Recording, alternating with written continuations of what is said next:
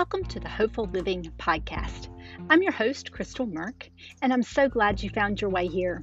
This podcast is a daughter, a sister, a wife, and a mother's journey through loving someone with the disease of addiction. I will share my experiences, strength, and hope as I navigated my own recovery from being addicted to the addict. Thank you so much for listening.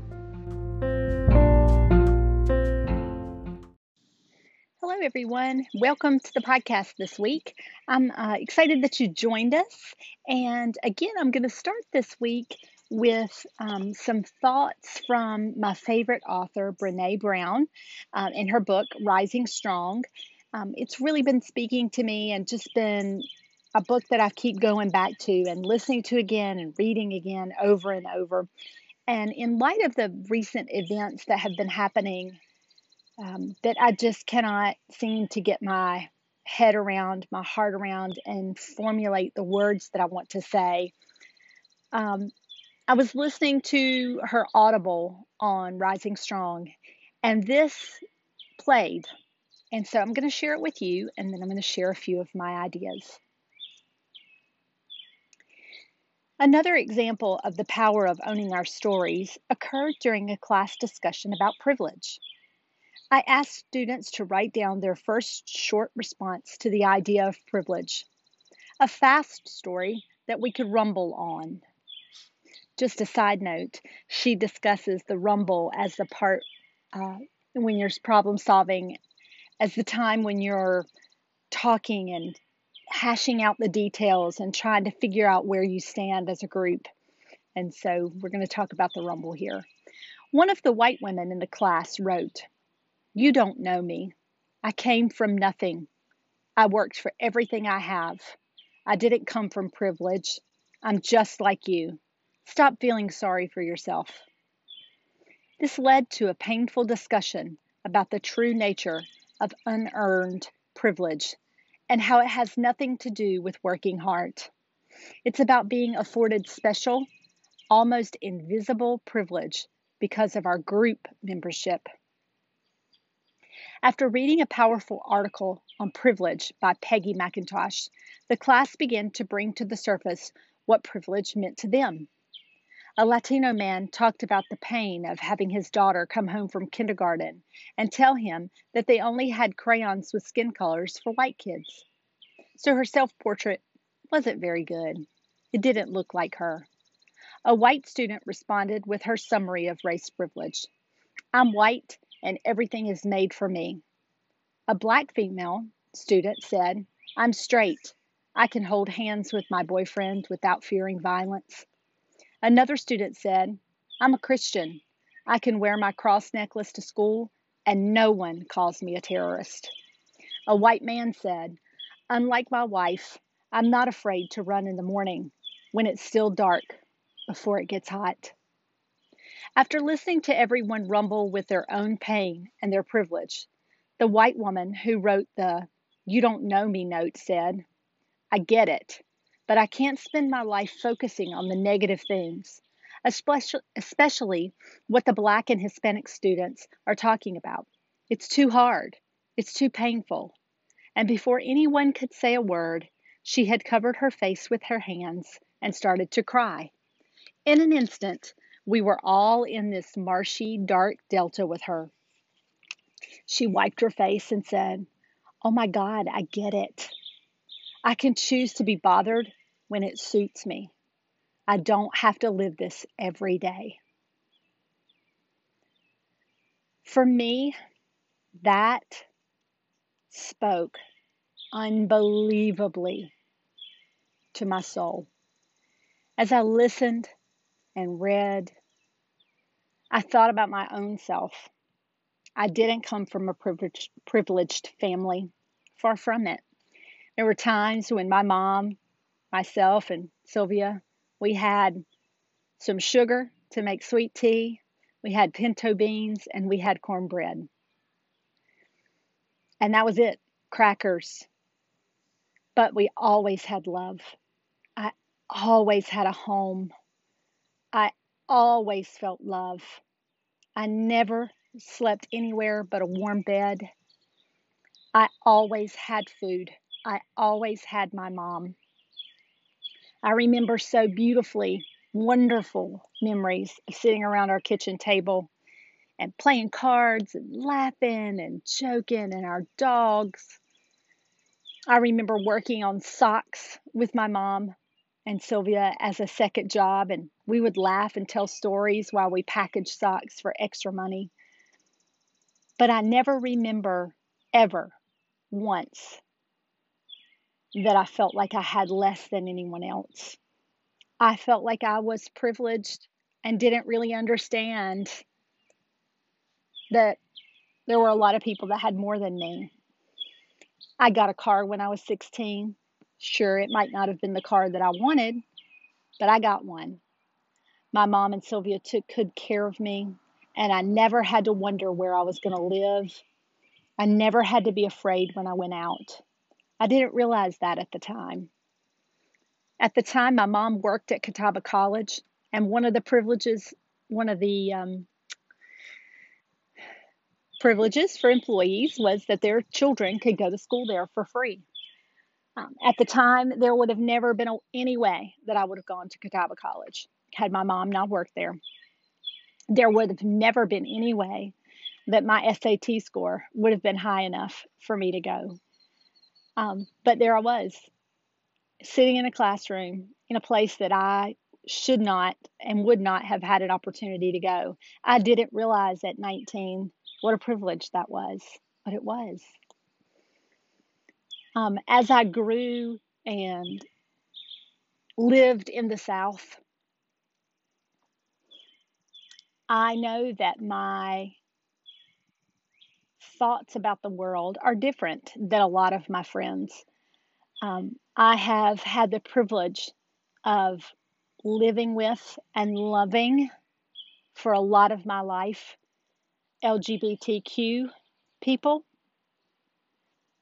black people,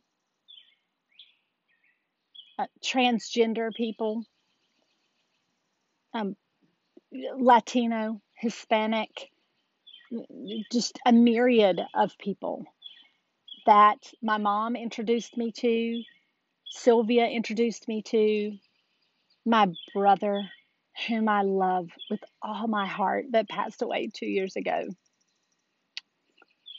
I was blessed to be raised with strong people that taught me so much about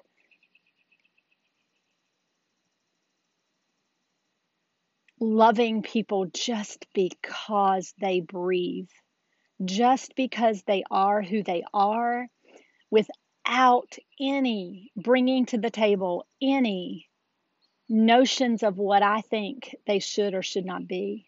As I've gotten older, that has gotten better for me because I have learned that um, I can see the world through a different lens because of my friends, because of my black friends, because of my LBG, LGBTQ plus friends, because of my Hispanic friends, my Latino friends, because of any, just fill in the blank, my friends, my friends that have different, um, very different opinions than me. I love them all, and they bring everything to the table to me so that I can learn and grow and change. There have been times in my life when I have been afraid to say, um, what I truly believed and how I felt. I just knew in my heart, my rumble, as Brene Brown would call it, was that I didn't believe that people were different from me just because of their skin color, their sexual preference, their belief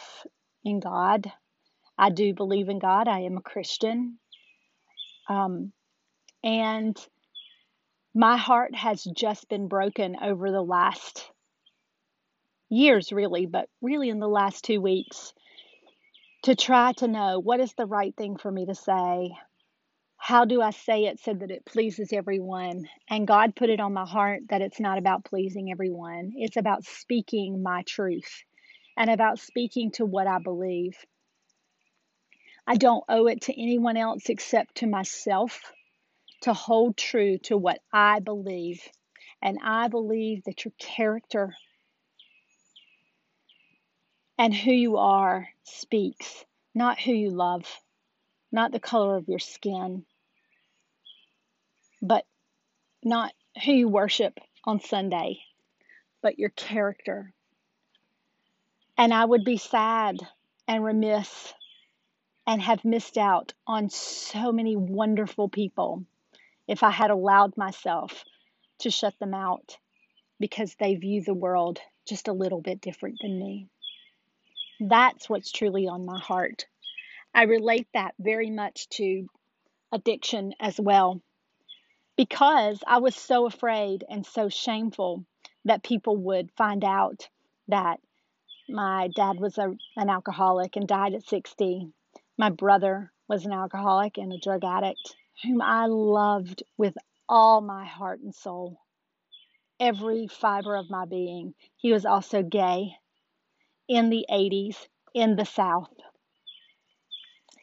And I lost him at the early, early age of 54. And mostly I lost him because he never found a place where he could accept and love himself for who he was. So he dulled his pain with alcohol and with drugs. I'm sad for that. I'm sad that he never gets to see my youngest son grow up. I'm sad that, that he grew up in a time when it wasn't okay to just be who you were with no strings attached.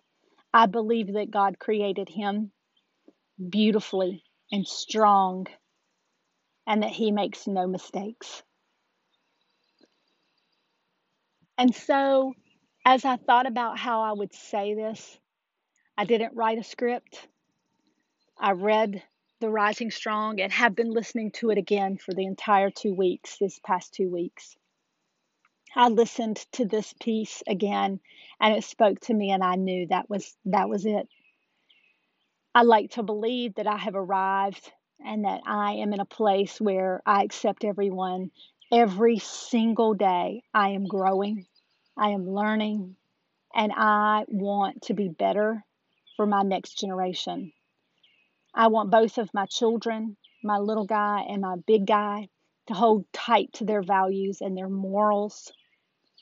And I want my friends of every race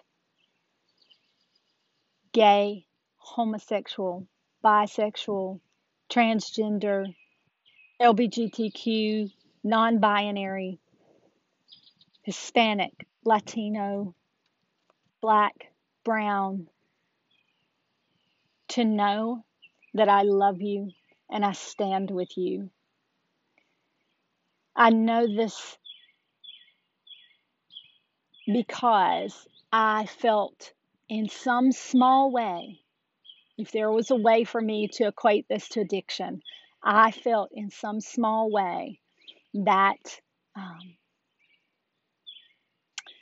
sting of not being good enough, racism, if you want to call it that, discrimination because my family wasn't perfect. My son took a different track and if that's just an ounce of what it has felt like for my the entire life of my friends, I deserve and they deserve they deserve for me to continue to learn and grow. And I vow to do that every single day. So I'm going to read this manifesto of the brave and brokenhearted to end the podcast this week. There is no greater threat to the critics and cynics and fearmongers than those of us who are willing to fall because we have learned how to rise. We skin, with skinned knees and bruised hearts, we choose owning our stories of struggle over hiding our hustling, over pretending. When we deny our stories, they define us. When we run from struggle, we are never free. So we turn toward truth and look it in the eye. We will not be characters in our stories, not villains, not victims, not even heroes. We are the authors of our lives. We write our own daring endings. We crafted, we craft love from heartbreak, compassion from shame, grace from disappointment, Courage from failure. Showing up is our power. Story is our way home. Truth is our song. We are the brave and brokenhearted, and we are rising strong.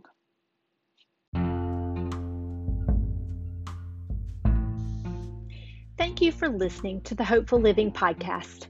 If someone you know might benefit from hearing this podcast, please share. And until next time, I wish you all the best.